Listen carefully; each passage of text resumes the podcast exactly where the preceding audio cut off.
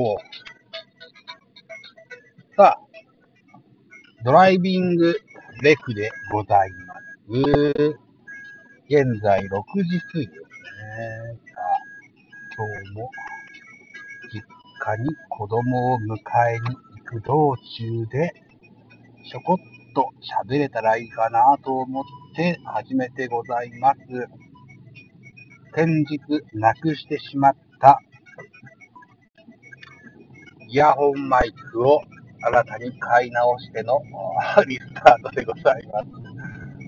はい。ということで、本日は6月の23日火曜日でございまして、えー、本日から開幕して2カード目、えー、巨人は苦手、広島東洋カープとの3連戦を東京ドームで迎えて行うと。他日程になってございます。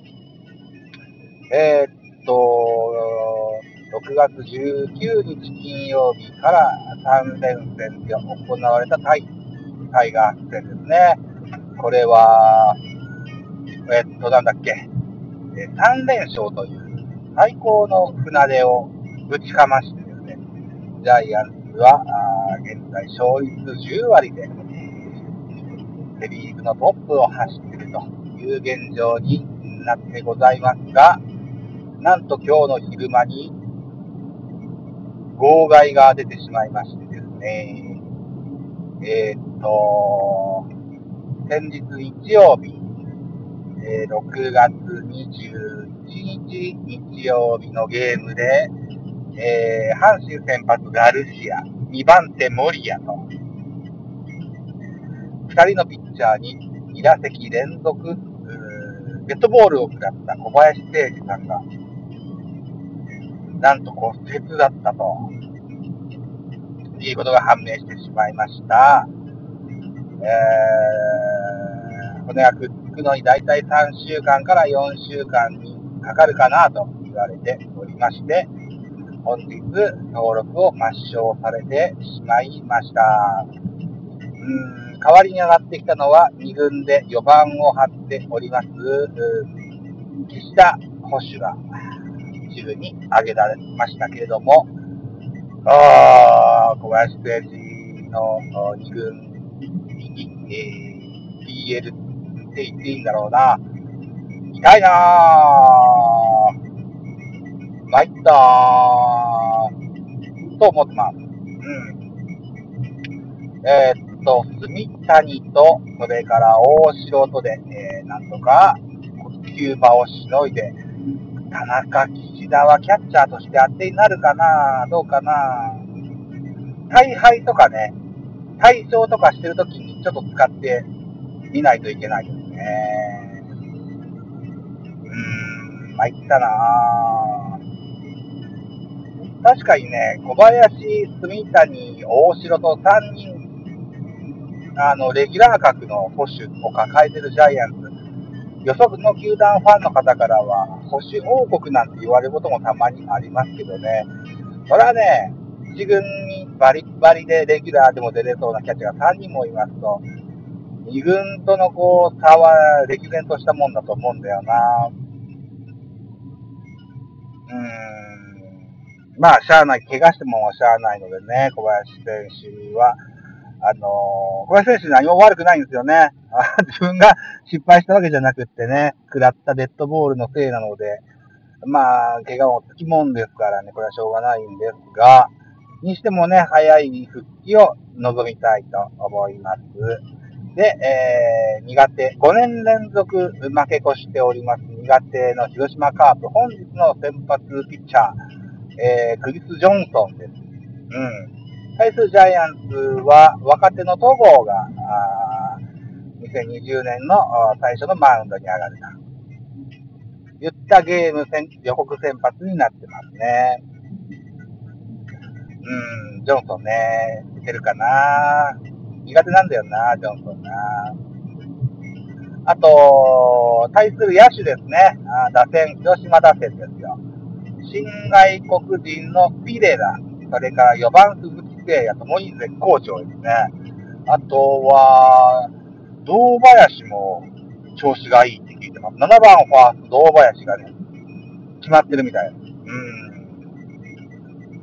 ん。この人、なかなか、あなんだ、入団イヤーの監督の村健次郎さんの時は重用されて、尾形さんの時には、あの、あまり使ってもらえなくなってしまっての3人目の、笹岡監督、この人は開幕から使ってくれてるみたいです。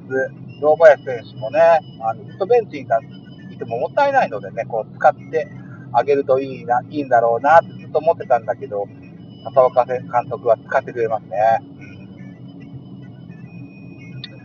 さて、この人、この調子のいい3人が抑えれたらいいんですが、さらにですよ、巨人戦になりますと、菊池、それと田中康介、この人たちがすごく打つんですね。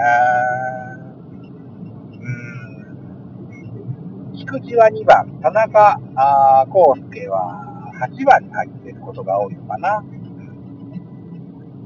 ということで、まんべんなく苦手打者が、苦手打者と調子のいいバッターが、1番から9番まで、まんべんなく揃ってるという、恐怖の広島打線ですよね。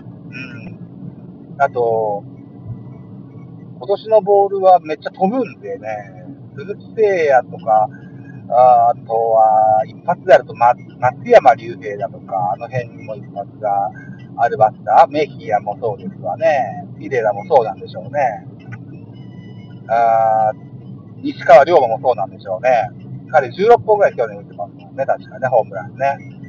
ということでね、本当にこう、気を引き締めていかないと簡単に失点してしまう打線だと思うので、ああと若手の戸郷が先発なので、今日は、住谷が保守だといいなと思ってますが、多分この時間はもう先発、スタメンメンバーが発表されてるんでしょうけど、まだ僕はそのスタメンメンバーを確認しておりませんのでね、なんとも言えませんが、君たちじゃなかろうかと思いますが。うん。対する巨人もね、打線は好調でございました。うん、病み上がりの坂本勇人も病み上がりを感じさせないはつらつとしたプレーでね、大活躍中でございますがね、あ春先のキャンプでも2回インフルエンザにかかってます。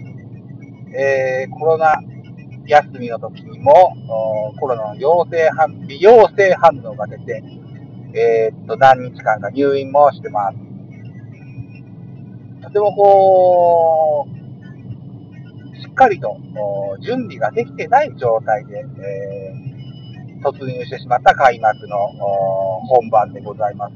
しかも、120試合のゲームを短時間で行う。短期間で行うというタイトなスケジュールですので、くれぐれも怪我には注意してね、あのー、攻めと離れないようにしていただけたらと思うんですよね、坂本キャプテンなんでね。うん、あ攻撃も守りの部分でも中心選手、替えの利かない選手ですのでね、若手で湯浅選手がだいぶ活躍はしておりますが、あそう、だから彼もちょいちょい使ってあげてね、あ経験を積ませてあげて、坂本もちょっと休ませてあげるというような環境が作ってあげることができるといいですよね。うん。あと、そうね、タイガース戦で大活躍したのが、えっ、と、新外国人のパーラーですね。えっ、と、登録名がね、ヘラルド・パーラーとなりましたね。僕はずっと入団の時からジェラルド・パーラー、ジェラルド・パーラーと言ってましたが、ヘラルド・パーラー、と正式登録名があ決まったみたいです。うん。ジェラルドの方がかっこいいと思うんだけどな。うん、まあいいでしょう。ちょっとコーラを飲みましょ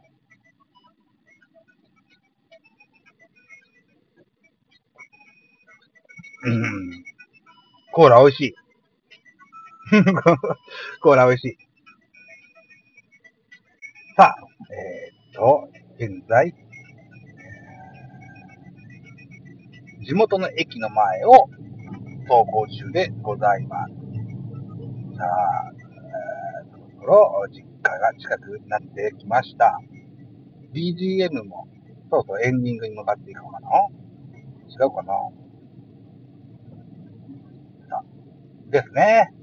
エンディングに向かっていくところです。あと、1、2分といったところでしょうかね。はい。ということで、よいしょ。私の住んでるところには、大きな日立の工場がございまして、山手の工場と海手の工場がありますが、私の実家のそばには、山手の工場に近いところに実家がありますので、そこの前を通過中でございます。鋼の町と言われる僕が住んでる町なんですよね。日立の工場のお膝元なわけです。住民のほとんどが日立の工場の仕事に従事してる人が30%ぐらいいるんじゃないかな。随分多いんですよね。僕みたいに隣町まで働きに来てる人は、あんましない、あましないこともないんだろうけど、そう多くないと思うんだよな。うん。さあ、といったところで、赤信号を待ちまして、これを右に曲がるとすぐ実家になりますよ。あ、エンディング、まあ、こんなとこだろう。違うかな